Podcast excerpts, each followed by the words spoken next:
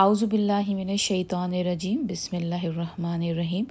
ربش رحلی صدری ویسلی امری بحل العبدم ملسانی یفقہ کولی السلام علیکم رحمۃ اللہ وبرکاتہ. آج ہم ان شاء اللہ تعالیٰ اللہ سبحانہ تعالیٰ کی مدد سے سورہ توبہ کی آیت نمبر تھرٹی تھری سے لے کے ان شاء اللہ تعالیٰ تھرٹی سیون تک کریں گے اور ہمیشہ کی طرح سمجھیں گے اور اس کو اپنی زندگی میں شامل کریں گے. تو سب سے پہلے تلاوت آیت نمبر تھرٹی تھری کی۔ ولزی ارسل رسول بالہدا و دین الحق کی لیظہرہ الدین کل ہی ولو کرہ المشرکون۔ اس سے پہلے کہ میں آپ کو اس آیت کی تفسیر کروں، اس سے پہلے جو ہم نے آیت کی تھی، اس میں جو اینڈ ہوا تھا وہ کافرون سے ہوا تھا اور اس آیت میں اینڈ ہو رہا ہے مشرقون سے۔ کافر جو ہوتے ہیں، وہ کافر وہ لوگ ہوتے ہیں جن کے سامنے اسلام پیش کیا جاتا ہے اور پھر وہ اس سے انکار کر دیتے ہیں۔ یعنی کہ اللہ سبحانہ تعالیٰ کا میسج آپ کے سامنے آیا، آپ نے اس کو سنا اور آپ نے اس سے انکار کر دیا۔ وہ کافر کہلاتا ہے، وہ کافر کہلاتے ہیں۔ اور جو مشرق تھے ضروری نہیں ہے کہ ہر مشرق جو ہے وہ کافر ہو۔ کچھ مشرق ایسے بھی تھے جن کے پاس مشرق کون ہے جو کہ اللہ سبحانہ تعالیٰ کے ساتھ پارٹنر ایسوسیٹ کرتے ہیں۔ یعنی کہ ان کے ساتھ، ان کی ابودیت میں، وحدانیت کے ساتھ ان کے ایک ہونے میں وہ کسی اور کو شامل کرتے ہیں۔ اللہ سبحانہ تعالیٰ کے ساتھ وہ مشرق کہلاتے ہیں۔ تو جو مشرق ہوتے ہیں، ضروری نہیں ہے کہ ہر مشرق کافر ہو ہو سکتا ہے وہ مشرق ہے، لیکن اس کے پاس ابھی حق سامنے نہیں آیا۔ وہ مشرق ہے، لیکن اس کے سامنے اللہ سبحانہ تعالیٰ کا میسج ابھی نہیں آیا۔ ہو سکتا ہے کہ جب اس کے سامنے اللہ سبحانہ تعالیٰ کا میسج آ جائے، کلیئر ہو جائے بات، تو وہ پھر مشرق نہ رہے۔ لیکن کافر کون ہے جس کے سامنے میسج آ گیا اور اس نے اس کا انکار کر دیا؟ مشرق جو ہیں وہ دو طرح کے مشرق ہوتے ہیں۔ ایک مشرق وہ ہیں جو جنہیں آپ ظاہری دیکھتے ہیں۔ یعنی کہ وہ ظاہری طور پہ اللہ سبحانہ تعالیٰ کے سامنے جو ہے وہ شریک ٹھہرا رہے ہیں لوگوں کو۔ وہ مشرق ہیں، وہ سجدہ کر رہے ہیں بتوں کے سامنے۔ وہ وہ آپ کے سامنے وہ ظاہری آپ ان کو دیکھ پا رہے ہیں۔ لیکن ایک مشرق جو ہے، وہ ظاہر تو نہیں کر رہا کہ وہ مشرق ہے، لیکن وہ اندر سے مشرق ہے۔ یعنی کہ اس کو کیا کہتے ہیں؟ منافق۔ یعنی کہ وہ جو ہے، اندر سے جو ہے، وہ اس نے اپنے آپ کو غلام بنایا ہوا ہے، اپنی خواہشات کا۔ وہ منافق ہے۔ تو اس کی جو ہے، وہ وہ چیزیں آپ اور میں نہیں دیکھ پا رہے، لیکن وہ ایکچولی اندر سے وہ مشرق ہے۔ اس نے اپنے آپ کو دنیاوی چیزوں کی فائدے کو لے کر اس نے اپنے اپنے نفس کو اس نے خدا بنایا ہوا ہے۔ ٹھیک ہے نا؟ تو اب اس کو ذہن میں رکھیں گے اور اب ہم آگے کی آیتیں کریں گے۔ وہی ہے وہی ہے وہ ذات جس نے بھیجا اپنا رسول ہدایت اور دین حق کے ساتھ تاکہ غالب کر دے اسے تمام ادیان پر۔ یعنی کہ اوور شیڈو یعنی کہ جتنے بھی ریلیجنس مذہب ہیں کیا کہتے ہیں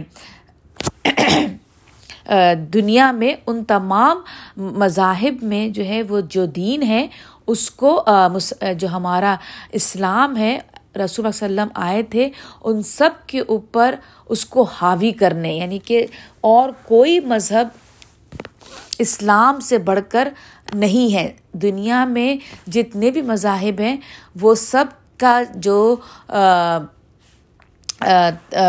سردار ہے وہ اسلام ہے۔ اسلام یہ نہیں ہے کہ ہمارے نبی کریم صلی اللہ علیہ وسلم کے آنے کے بعد اسلام آیا۔ اسلام تو جب سے دنیا بنی ہے، تب سے یہ جو ہے، یہ مذہب چلا آ رہا ہے۔ تو اللہ سبحانہ تعالیٰ یہی کہہ رہے ہیں کہ تمام ریلیجنس میں سب سے جو پاورفل ہے، سب سے بہترین ہے، وہ کون ہے؟ اسلام ہے۔ جسے نئی پاک وسلم نے جو ہے وہ قائم کیا آخر میں۔ تاکہ غالب کر دے اسے تمام ادیان پر، خواہ یہ بات کتنی ہی ناگوار ہو مشرقوں کو۔ یعنی کہ وہ مشرق جو ایمان نہیں لائے ہیں ان کو، اور وہ لوگ جو ایمان لے آئے ہیں، لیکن اندر اندر وہ مشرکانہ عمل کر رہے ہیں۔ ٹھیک ہے نا؟ یعنی کہ وہ وہ کام کر رہے ہیں جو اسلام منع کرتا ہے۔ لیکن اپنی دنیاوی خواہشات کو پورا کرنے کے لیے وہ وہ تمام کام کر رہے ہیں۔ ان کو جب جب ہمارا جب اسلام ان کے سامنے جب کھلتا ہے اور ان کو جب پتہ چل جاتا ہے کہ دیکھو اب یہ کرنے سے تمہاری جو ہے دنیا پیچھے ہٹ جائے گی، پیچھے رہ جائے گی۔ تم فائدے میں نہیں رہو گے تو وہ پھر اپنے زندگی میں اس کو شامل نہیں کرتے۔ صحیح نا؟ یعنی کہ وہ نہیں شامل کرتے۔ جب جب تک دنیا کا فائدہ ان کو ملتا رہتا ہے، اتنا وہ دین پر چلتے رہتے ہیں۔ لیکن جہاں پر ان کو دنیاوی فائدہ نہیں دکھائی دیتا، وہاں پر وہ پھر اپنے دین سے انکاری ہو جاتے ہیں۔ لیکن وہ دین سے انکار وہ والا ہوتا ہے جو دکھائی نہیں دے رہا۔ یعنی کہ وہ نماز بھی پڑھ رہے ہیں، وہ زکوٰۃ بھی دے رہے ہیں، وہ حج بھی کر رہے ہیں۔ لیکن اندر اندر وہ وہ کام کر رہے ہیں جو ان کو مشرقوں کی لسٹ میں کھڑا کر دے رہا ہے۔ ٹھیک ہے نا؟ اب ہم آگے جائیں گے۔ اے ایمان والو، یہ حقیقت ہے کہ بہت سے علماء اور راہب، یہاں پہ میں نے آپ کو پہلے بتایا ہے کہ اخبار وہ ہیں جو بہت زیادہ دین میں ورک کر چکے ہیں، بہت زیادہ انہوں نے ورک کیا ہے اور رحبان جو ہے رحبان جو ہیں وہ رہب سے نکلا ہے ورڈ یعنی کہ وہ اسپریچولی بہت زیادہ اپنے آپ کو اللہ سبحانہ تعالیٰ کے قریب سمجھتے ہیں۔ لوگوں کے سامنے وہ بہت اللہ والے لوگ ہیں یعنی کہ گاڈلی پیپل ہیں رحبان تو اللہ تعالیٰ ان لوگوں کے بارے میں کیا فرما رہے ہیں کہ حقیقت یہ ہے کہ بہت سے علماء اور راہب ضرور کھا جاتے ہیں مال لوگوں کے ناجائز طریقے سے۔ یعنی کہ وہ اپنے آپ کو بظاہر اتنے اللہ والے، اتنے نالجبل اتنے اس یعنی کہ اسکالرز اتنے زیادہ ہائی ہیں اور اسی اسی اس میں جو ہے وہ لوگوں کے مال کھائے جا رہے ہیں۔ جو لوگ ہیں، وہ ان سے ان کی ڈگریاں دیکھ کے دین کی ڈگریاں دیکھ کے یا اسپریچولی جو ہے انہوں نے اپنے آپ کو ایسا شو کیا ہوا ہے لوگوں کے سامنے کہ کہ وہ جو ہے وہ لوگوں کے مال ناجائز طریقے سے کھائے جا رہے ہیں۔ اور اس طرح روکتے ہیں اللہ کی راہ سے۔ یعنی کہ وہ پھر اس طرح سے لوگوں کے اوپر کنٹرول لے لیتے ہیں کہ وہ پھر جو کر، کہتے چلے جاتے ہیں، لوگ کرتے چلے جاتے ہیں۔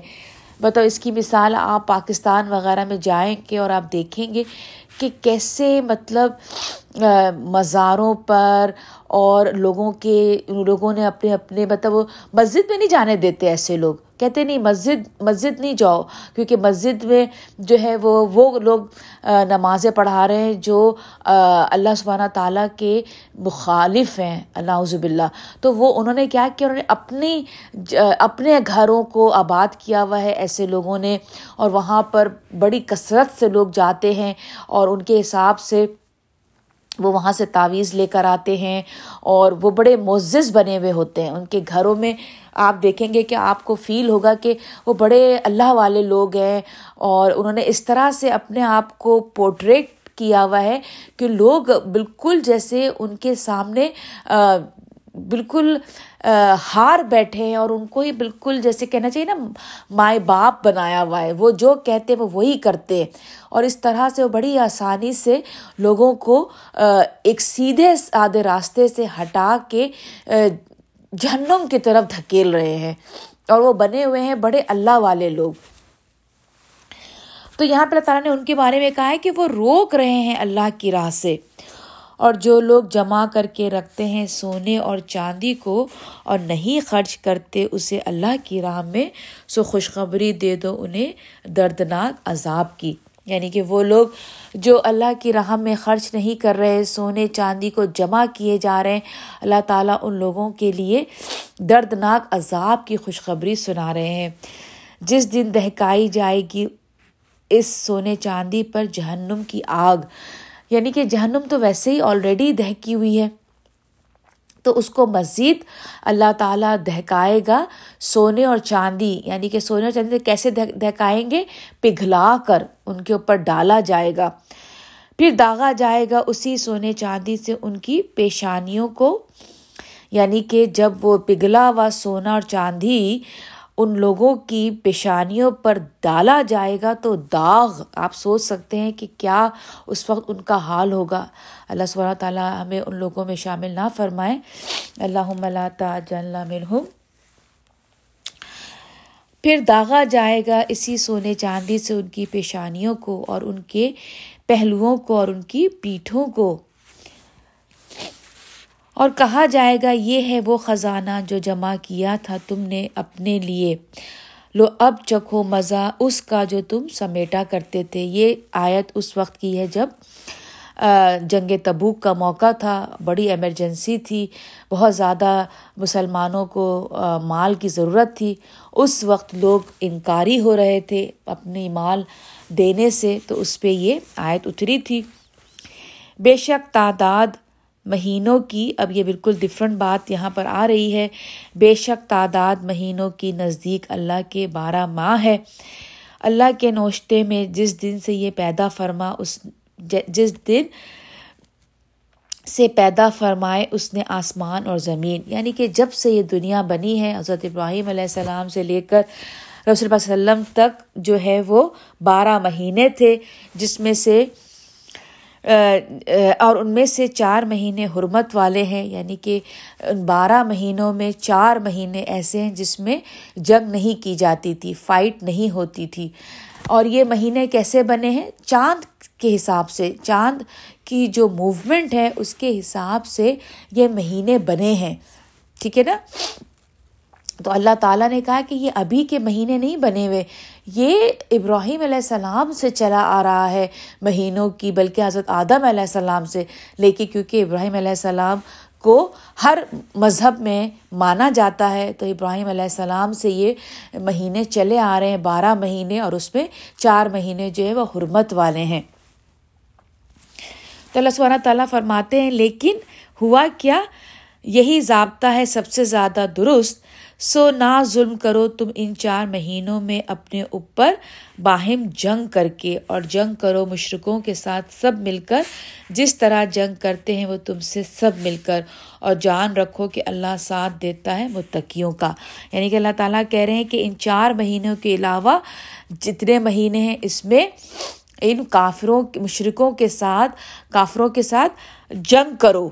جیسے کہ یہ مشرق تمہارے ساتھ جنگ کر رہے ہیں اور اللہ تعالیٰ کہہ رہے ہیں کہ یاد رکھو کہ اللہ تعالیٰ متقیوں کے ہمیشہ ساتھ ہے، جو تقوا کے ساتھ جنگ کرے گا، اللہ کی راہ میں اللہ سبحانہ تعالیٰ اس کے ساتھ ہے۔ حقیقت یہ ہے کہ مہینوں کو آگے پیچھے کر لینا اضافہ ہے کفر میں۔ گمراہ کے گمراہ کیے جاتے ہیں، جس سے یہ کافر لوگ۔ یعنی کہ کافر جو تھے، وہ کیا کرتے تھے کہ وہ عدل بدل کر لیتے تھے، آگے پیچھے کر لیتے تھے۔ اپنے فائدے کے حساب سے وہ مہینوں کو چینج کر لیا کرتے تھے۔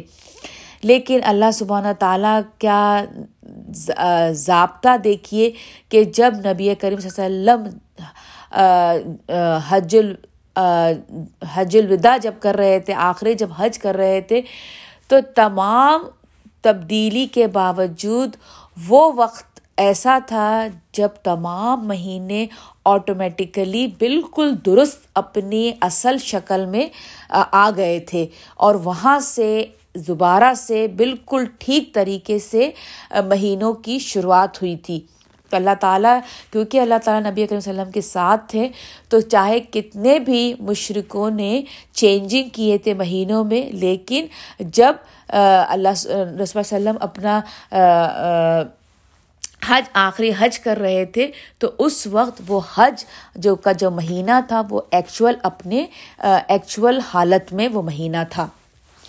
ٹھیک ہے؟ پھر اللہ تعالیٰ فرماتے ہیں، یہ کافی لوگ حلال کر لیتے ہیں کسی مہینے کو اور ایک سال اور حرام کر دیتے ہیں اسی کو دوسرے سال، تاکہ پوری کر لیں تعداد ان مہینوں کی جنہیں حرام ٹھہرایا ہے اللہ نے۔ اور اسی طرح حلال کر لیں وہ مہینہ جسے حرام قرار دیا ہے اللہ نے۔ خوش نما بنا دیے گئے ہیں ان کے لیے، ان کے برے کام یعنی کہ اللہ تعالیٰ نے ان کو بڑا خوبصورت بنا دیا ہے۔ جو بھی جو کافر اور مشرق جو کر رہے ہیں، اللہ تعالیٰ نے ان کو، ان کے کام کو اور خوبصورت بنا دیا ہے۔ یعنی کہ وہ سمجھ رہے ہیں کہ وہ ایک بہت خوبصورت کام کر رہے ہیں، خوبصورت طریقے پہ چل رہے ہیں جبکہ ایسا نہیں ہے۔ اور اللہ تعالیٰ نہیں ہدایت دیتا حق کا انکار کرنے والوں کو۔ جب ہم حق کا انکار کرتے ہیں تو پھر اللہ سبحانہ تعالیٰ کی طرف سے ہمیں ہدایت نہیں ملتی۔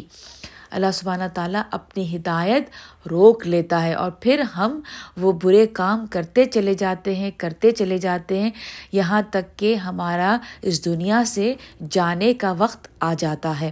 تو چلیں، یہیں پر ہی میں اپنی تفسیر ختم کرتی ہوں۔ جو کچھ بھی غلط تھا وہ میری طرف سے تھا اور جو کچھ بھی ٹھیک تھا وہ اللہ سبحانہ تعالیٰ کی طرف سے تھا۔ مجھے اور میری فیملی کو اپنی دعاؤں میں شامل رکھیے گا۔ آپ اور آپ کی فیملیز میری ہر دعا میں شامل رہتے ہیں۔ السلام علیکم رحمۃ اللہ وبرکاتہ۔